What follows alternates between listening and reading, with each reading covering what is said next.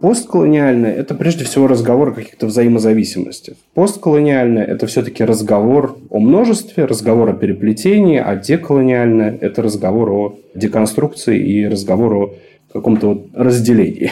А, Саид критикует э, западные представления, ориентализующие условный Восток, которого и, в общем-то, не существует, по его мнению, обобщенного. Но мы из его книги понимаем, как нам не нужно Восток воспринимать. Очень здорово, на самом деле, что Саид подвигает людей видеть вот эту субъективность. Мне это греет душу.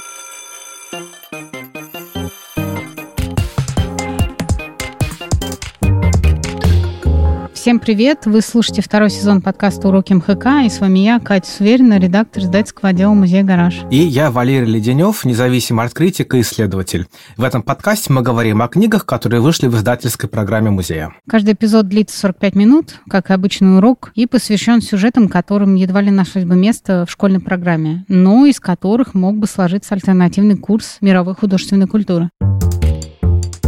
Первый сезон нашего подкаста был посвящен конкретным направлениям и явлениям советской имперской России. Например, первый выпуск первого сезона был посвящен советскому искусству.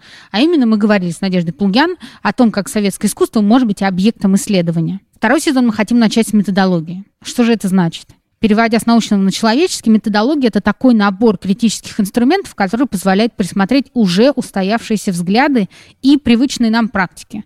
Например, во второй половине 20 века произошел так называемый постколониальный поворот, который позволил ригидной научной и политической структуре, я говорю в основном о западной политической структуре, пересмотреть свои взгляды на отношение к бывшим колониям и к тому, кто может говорить о своей культуре.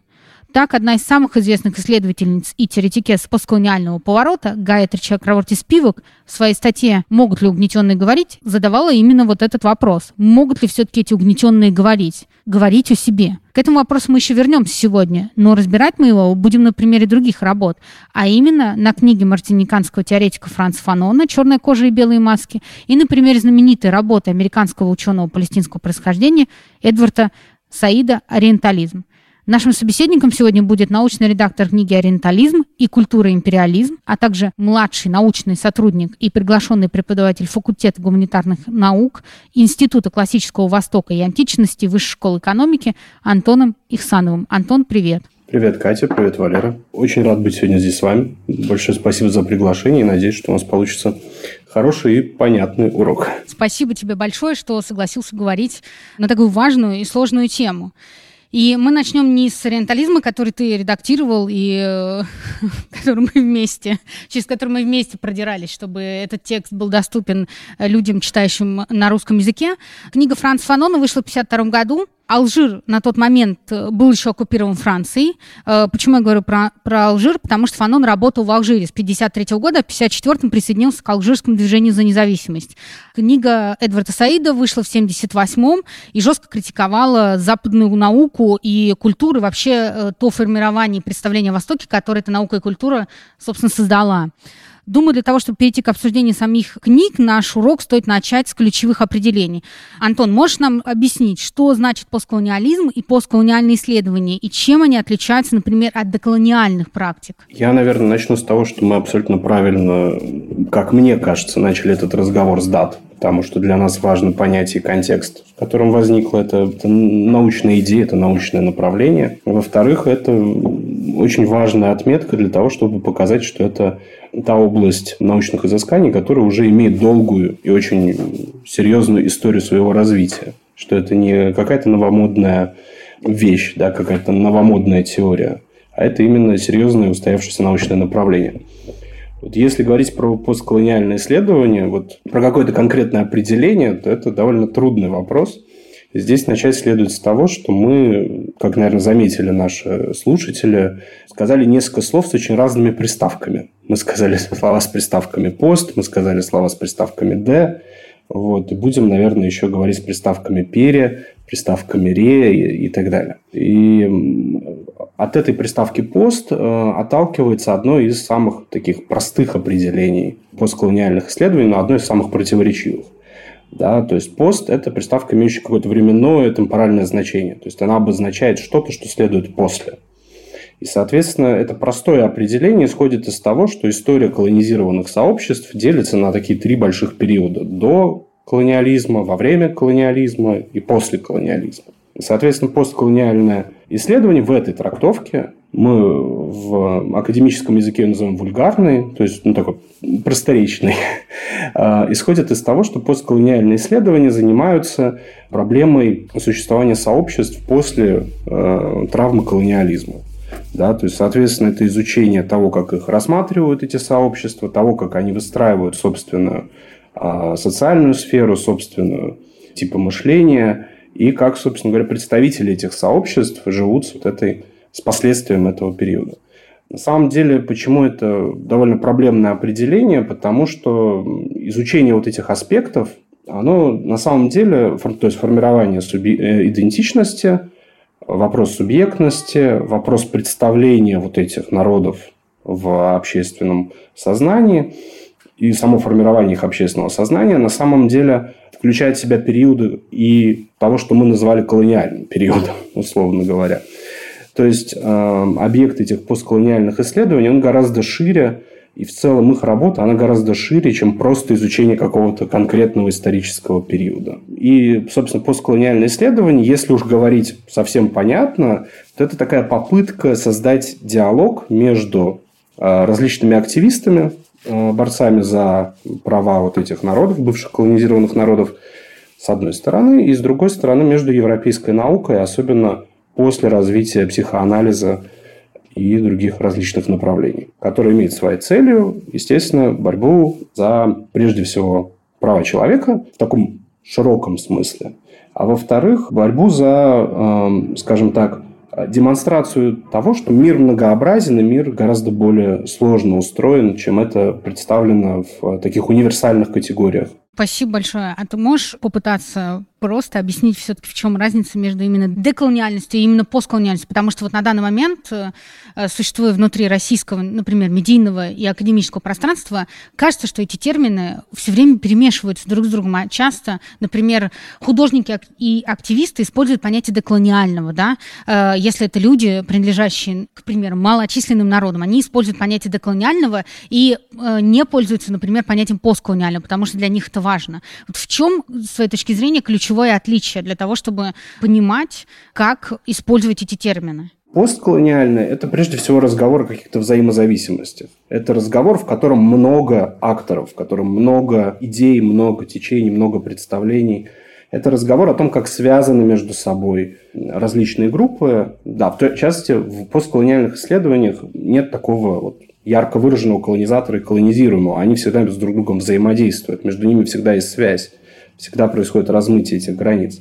А деколониальные практики – это, по большому счету, попытка деконструировать колониальное наследие, это попытка выделить что-то одно, и это вот какое-то движение в сторону деконструкции. Да? То есть мы пытаемся, условно говоря, например, эм, сделать акцент на правах какого-то локального языка или переписать какую-то локальную историографию. То есть мы пытаемся отменить, отказаться вот от э, наследия колониалистов и подчеркнуть что-то свое, что-то локальное. В этом одна из самых ключевых разниц, что постколониальное – это все-таки разговор о множестве, разговор о переплетении, а деколониальное – это разговор о э, деконструкции и разговор о каком-то вот разделении. Спасибо, это очень важно с моей точки зрения, потому что действительно перемешиваются постоянно эти термины на данный момент, и э, создается определенная путаница.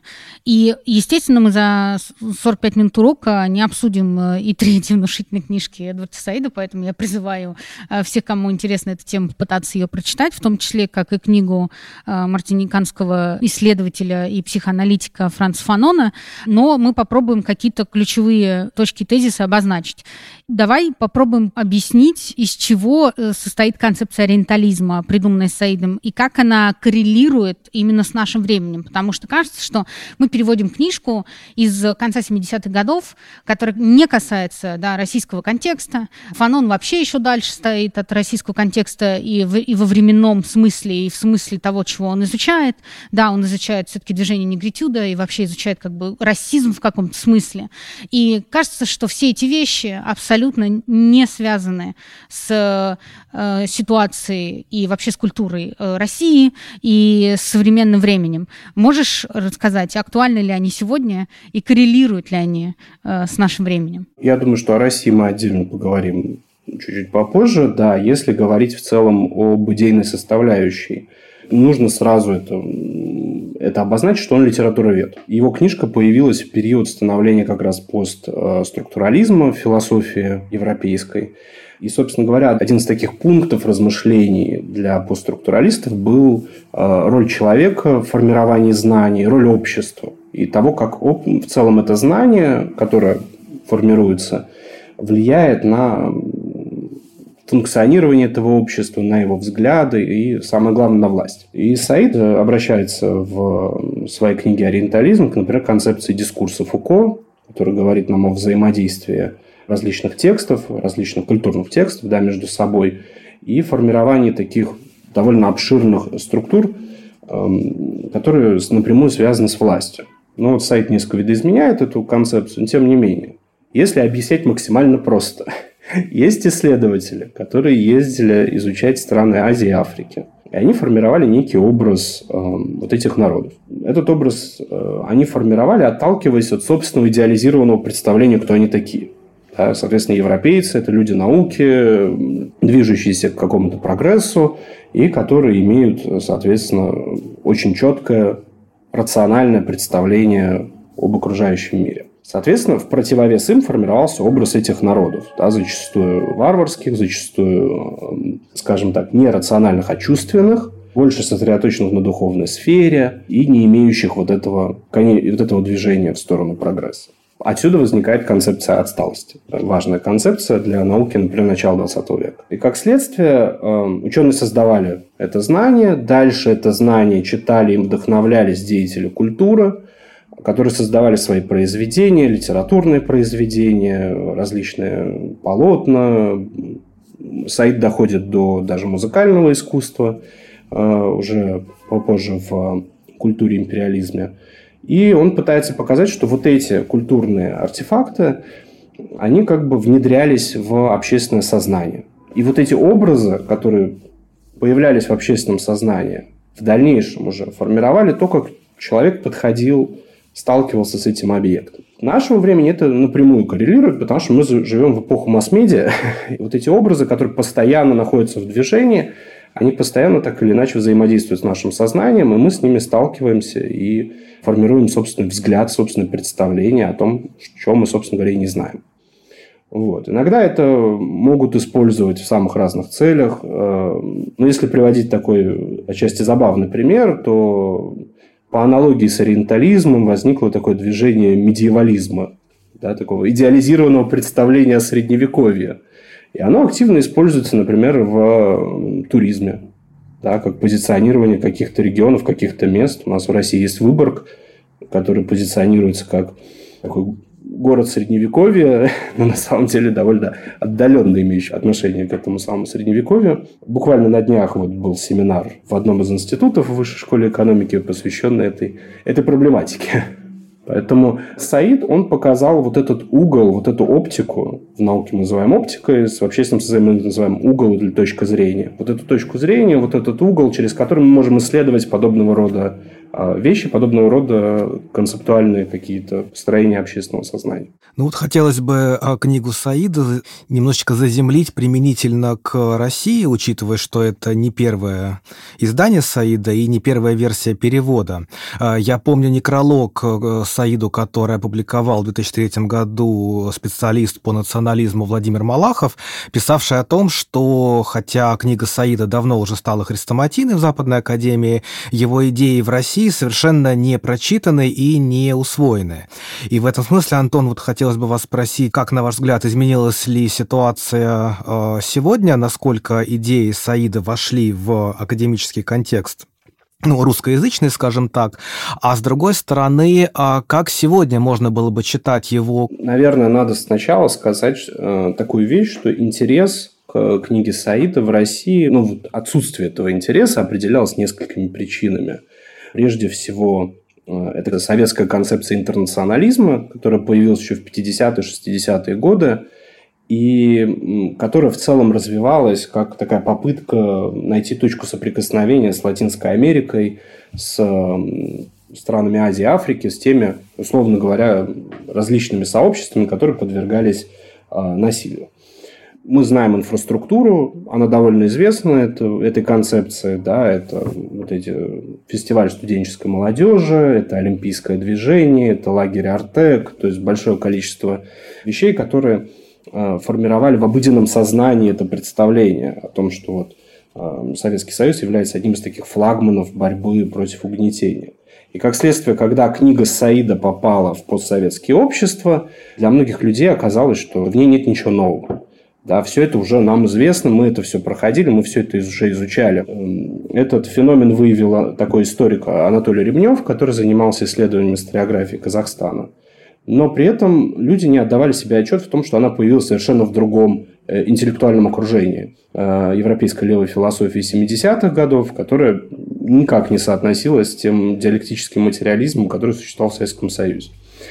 Это один момент. Второй момент – это после распада Советского Союза в целом довольно скептическое отношение к левым движениям, и об этом говорит в том числе и Сергей Николаевич Абашин. Ну и третий момент – то, что в книге Саида ищут э, ответ прежде всего на вопросы истории вот этих азиатских и африканских сообществ, пытаясь в ней увидеть научный труд. Хотя сам Саид, опять же, говорит, что это публицистическое и довольно размытое по форме высказывание. Да?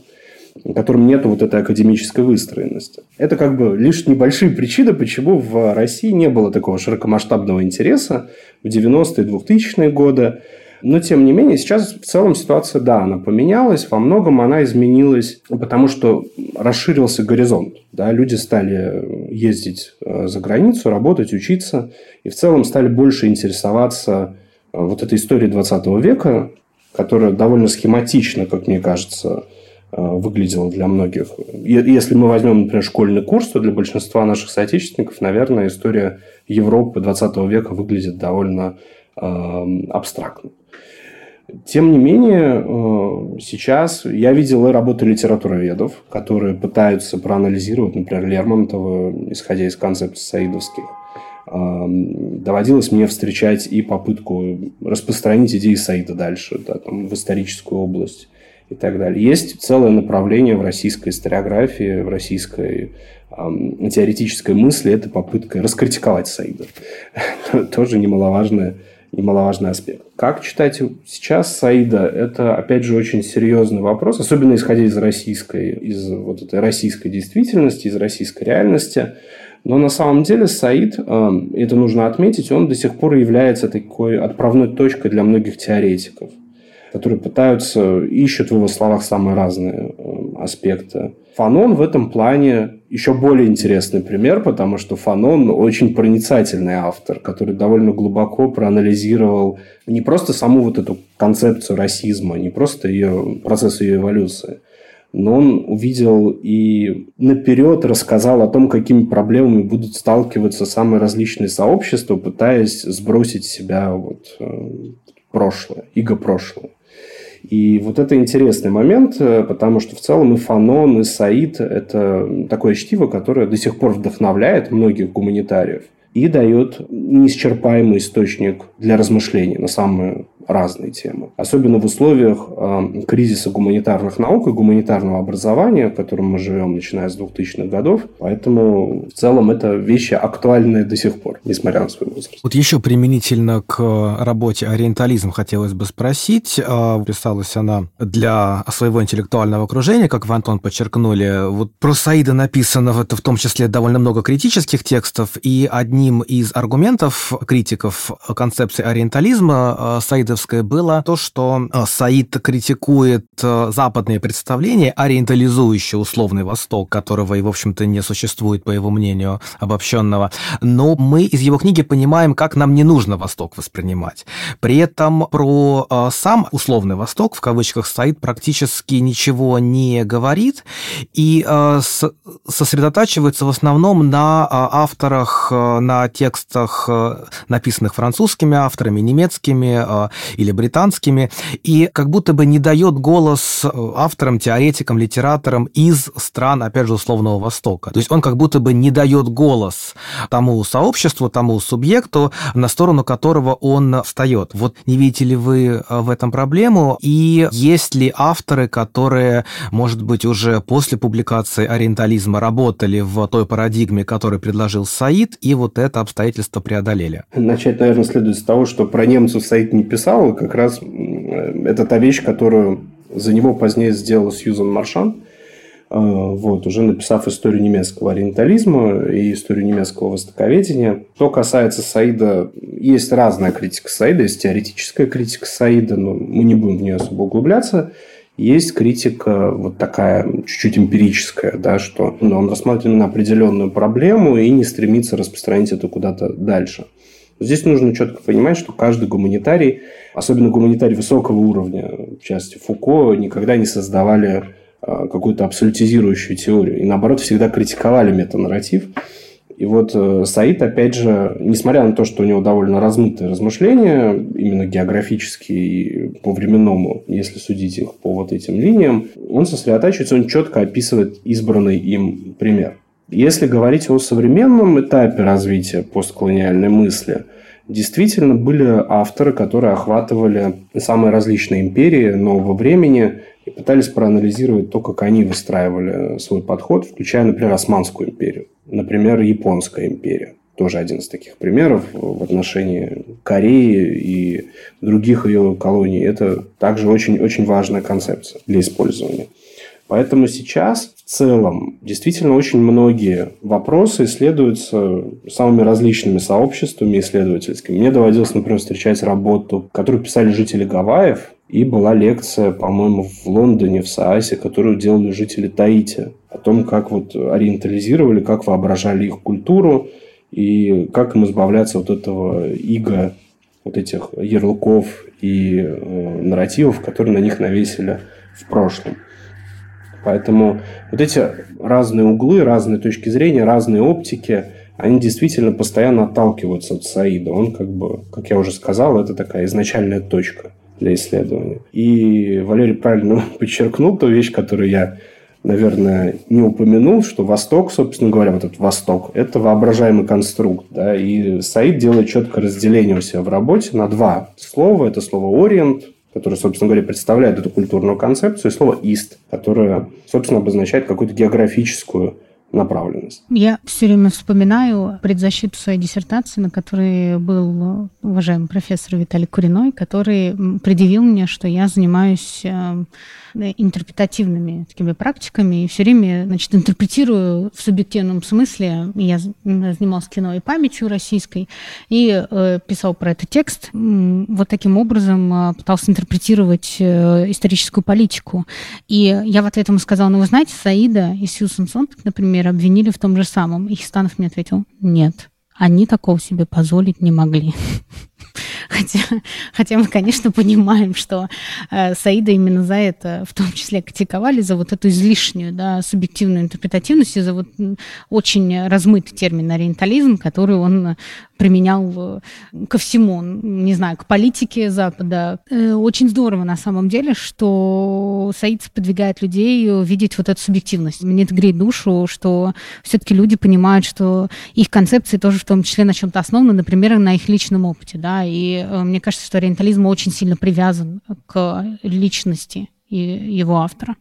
Если мы пойдем дальше, э, то меня очень сильно интересует понятие традиции, и мне кажется, что, э, например, можно ли говорить о том, что постколониальная деколониальная критика показывает или помогает э, работать с расовыми, этническими или культурными стереотипами, потому что стереотипы вещь живучая, стереотипы — это то, вокруг чего мы все время крутимся, и мы не можем все время заниматься э, ни авторефлексией, ни рефлексией. Это факт, мы живем внутри стереотипов, и э, меня в этом отношении как раз интересует этот стереотип традиции. Вот, например, Фанон, э, которого ты назвал очень вдохновляющим, он действительно супер вдохновляющий автор, он прям и Я очень люблю эту его книжку. Она как бы на такой тонкой грани между литературой и теорией э, лежит. И он пишет о том, что обосновывая состоятельность своей точки зрения, антисемиты обращаются именно к традиции. Они обращаются всякий раз к традиции, к долгой истории, к кровному родству с Паскалем и Декартом, когда говорят еврею, ни при каких условиях в этом обществе не будет места для тебя. Учит ли вообще, с твоей точки зрения, Фанон и Саид тому, как противостоять таким сильным стереотипам? Как традиция, сильным, живучим и очень сложно интерпретируем, потому что они как бы о всем и ни о чем одновременно. Здесь нужно сказать две вещи, что, в принципе, любой стереотип и любое представление, они выстроены по определенным механизмам. Да? Они выстроены, исходя из какой-то иерархии знаний. Мы считаем, что наше знание, те люди, которые поддерживают этот стереотип, считают, что их знание, оно единственно верное, оно единственно утвержденное, и оно превосходит знание против кого они его направляют. И они начинают от этого актуализировать, скажем, культурные различия. Да, вот такой фактор, как э, различие культуры, различие верования, у тебя другой язык, и зачастую обращаются даже к самым таким противоречивым вещам. Второй момент, помимо иерархии, это еще вопрос вот этого самого дискурса и нарратива, того, как взаимодействуют между собой тексты, того, как выстраивается этот образ, и того, как этот образ дальше функционирует, дальше передается. И вот как раз Фанон, он нам показывает вот эти иерархии и вот эту связанность. У него есть э, раздел про язык, у него есть э, замечательные работы в целом, посвященные вот этому неврозу, что очень значимо показать было в то время особенно показать на то, что не только колонизируемый страдает, но и колонизатор испытывает стресс, испытывает вот это состояние непонимания и страха, сталкиваясь с чем-то, что не может объяснить. И опасаясь, опять же, за то, что это подорвет его власть. И вот этот вот момент, из которого и произрастает отчуждение и насилие, он очень значим. А Саид, он, собственно говоря, и раскрывает нам, как выстраиваются эти дискурсы и как мы можем их деконструировать. Поэтому эти два автора, безусловно, это начальная точка для того, чтобы начать, по крайней мере, рефлексировать над тем, как мы ведем себя в обществе, потому что вряд ли мы способны избавиться от всех стереотипов и вообще, в принципе, от такого механизма, как строительство, конструирование этих стереотипов. Если говорить про традицию, опять же, это вещь конструируемая, и это тоже очень важный аспект. Понимать, что она изменяется с течением времени. Да, я вот занимаюсь Центральной Азией, довольно часто слышу, что это наша традиция, наша традиционная. Я их спрашивал, вот у ваших предков были мобильные телефоны и машины, на которых вы, например, собираете гостей на свадьбу и их развозите? Нет, таких механизмов не было.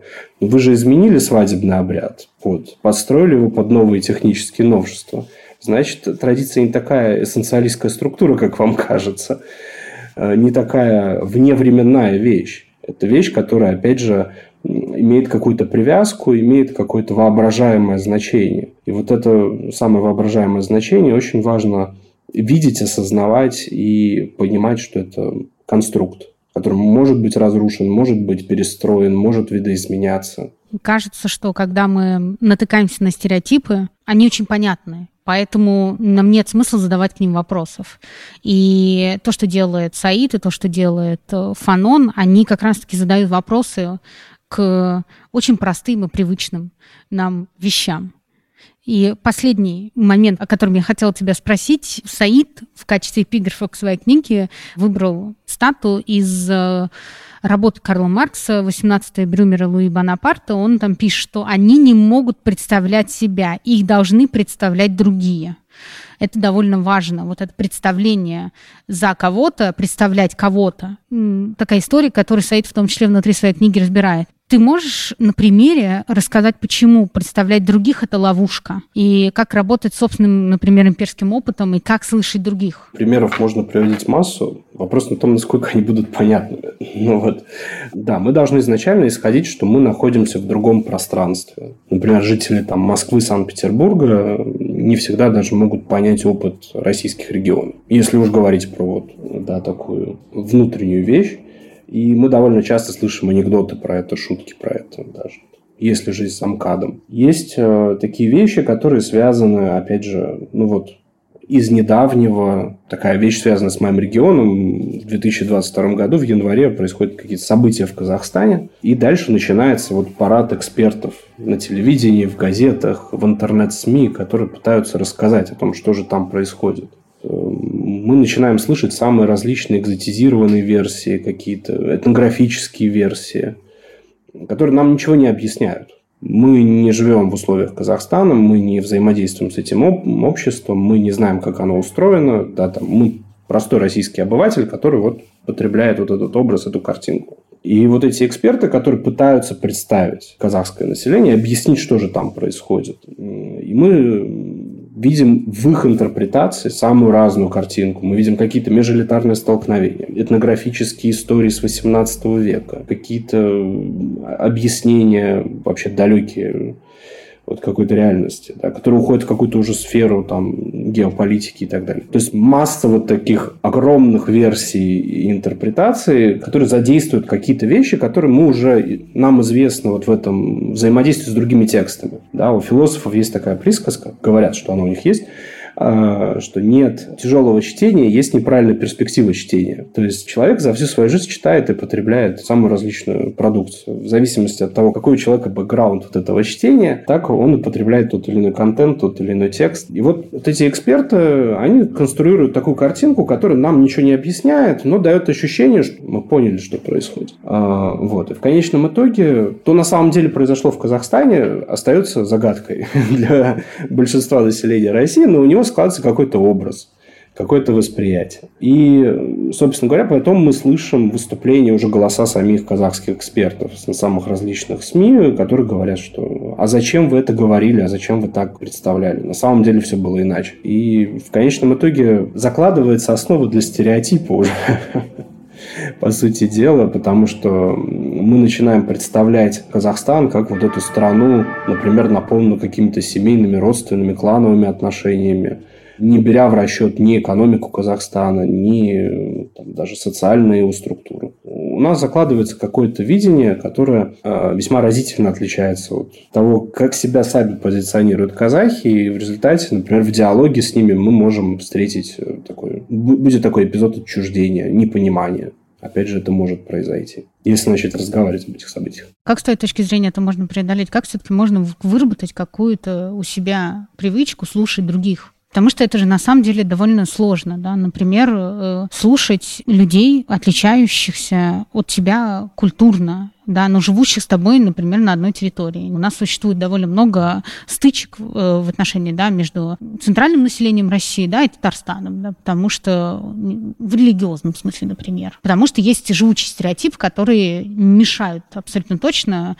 видеть э, людей так, как они хотели бы, чтобы их видели. Давайте чуть-чуть уйдем от вот этой чуть-чуть политизированной темы, уйдем, например, в область культуры, собственно говоря, Гузель Яхина и к ее Зулиха открывает глаза, который на самом деле для большинства населения нашей страны э, стал таким эпизодом рефлексии относительно сталинского периода истории, но для, например, населения Татарстана стал проблемой репрезентации. Ну, то есть того, как сами татары представлены в сознании э, россиян, жителей центральных городов, и как следствие вызвал колоссальную волну публикаций, колоссальную волну дискуссий от самых различных интеллектуалов, начиная от там, писателей, режиссеров, заканчивая там, университетскими профессорами. Если говорить, как работать с этим имперским опытом. В антропологии, в социологии сейчас на первый план выдвигается вот эта концепция создавать знания вместе. Не за кого-то, не вместо кого-то, а создавать вместе с кем-то. Мне доводилось встречать такие работы, которые предлагают постоянную консультацию, постоянное взаимодействие, которые предусматривают, что есть какая-то зона личного и интимного, куда ты не вторгаешься как исследователь. Ты понимаешь, что это травмирует твоего собеседника, и ты позволяешь собеседнику, опять же, рассказывать только о том, что он считает нужным. Поэтому это вопрос скорее этический, это вопрос э, рефлексии самого исследователя, его позиционирования, его понимания что существует дистанция, существуют области, в которые лучше не вторгаться, о которых лучше не говорить. То есть это необходимость постоянно э, выстраивать этот диалог, постоянно его переконфигурировать для того, чтобы стараться, скажем так, сохранить вот этот статус кво между тобой и информантом. Это требует, конечно, серьезной саморефлексии, постоянного э, размышления, постоянного обдумывания того положения, в котором ты находишься и той власти, которая у тебя может оказаться. Потому что для исследователя, например, проблема насилия, проблема власти, она в целом актуальна всегда. Даже если тебе кажется, что твои работы не читают, тем не менее они могут оказывать влияние на других людей, на их жизнь, на их э, область э, жизнедеятельности. Абсолютно.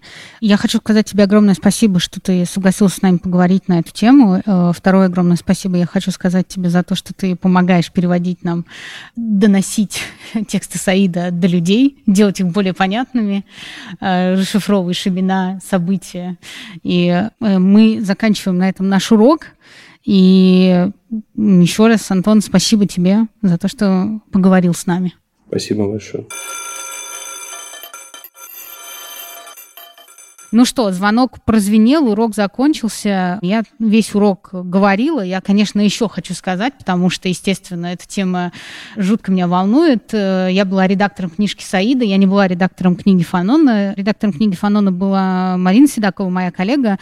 Но, тем не менее, и то, и то другой автор меня очень вдохновляют, и я много работаю с темой постколониального. Поэтому тебе слово.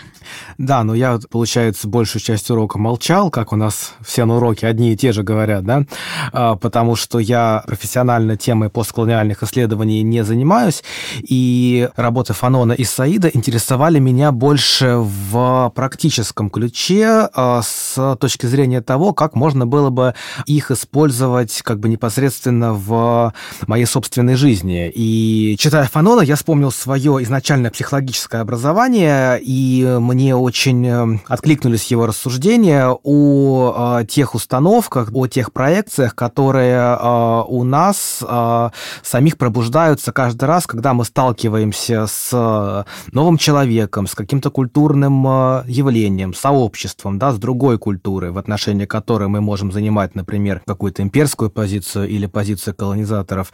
И для меня вот это важное напоминание о том, что нужно всегда всегда э, заниматься самообразованием, всегда э, заниматься саморефлексией. И очень откликнулась в этом смысле реплика Антона о том, что необходим диалог, и это диалог э, постоянный, который требует непрерывной работы, непрерывного выстраивания, и это очень эффективный способ преодоления какого-то стереотипного мышления, инерции, в которой мы все движемся, часто сами того не замечая. Это вот то, что я с этого урока для себя вынесу. Спасибо тебе большое, Валер. Ну, поскольку я историк, поскольку я занимаюсь э, современной российской историей, и э, я осознаю себя продуктом этой истории, да, мне нужно каким-то образом выстраивать дистанции с ним. Я понимаю, что э, мы выросли на одних и тех же телевизионных передачах, на одних и тех же э, книжках или на одних и тех же культурных стереотипов, и мне нужно с ними работать для того, чтобы не нести эти культурные стереотипы в собственную критику. И вот, например, я не исправляю людей, которые говорят о русском авангарде, да, но для меня это очень э, большая проблема и большой вопрос, было ли какое-то сугубо одно этническое измерение у этого э, художественно-политического направления. Можем ли мы так его называть? Или все-таки мы не должны это делать? Или же э, второй э, понятный пример, на который я недавно наткнулась, я гуглила книги Чингиза Айтматова, и обнаружила описание Википедии, где написано, что он русский писатель. Ну, он писал на русском языке, да, это факт. Но русский он писатель — это большая, с моей точки зрения, проблема обозначения людей таким образом, э, да, и в российской истории очень много такого рода проблем существует, которые необходимо поднимать в этом смысле и действительно слушать других. И закончить я хочу тем, что Фанон в начале своей книжки обращается ко всем. Он пишет про расизм, но при этом обращается и к темнокожим, и к белым людям. И говорит о том, что нам надо вместе сесть и вместе всем понять, что это за проблема. И вот эта вот коллективность, о которой в том числе Антон говорил, она очень важна в этом отношении. Коллективность позволяет увидеть другого, услышать другого, но и при этом высказать свою точку зрения, что очень важно. И на этом мы сегодня заканчиваем. Говорим спасибо команде проекта, благодаря которой мы выходим, а именно продюсерке подкаста Жене Купцовой, редакторке Марине Романовой, дизайнеру обложки Никите Михину и звукорежиссеру Юрию Тодорову. Всем пока. С вами была Катя Суверина. И Валерий Леденев. До новой встречи. Пока.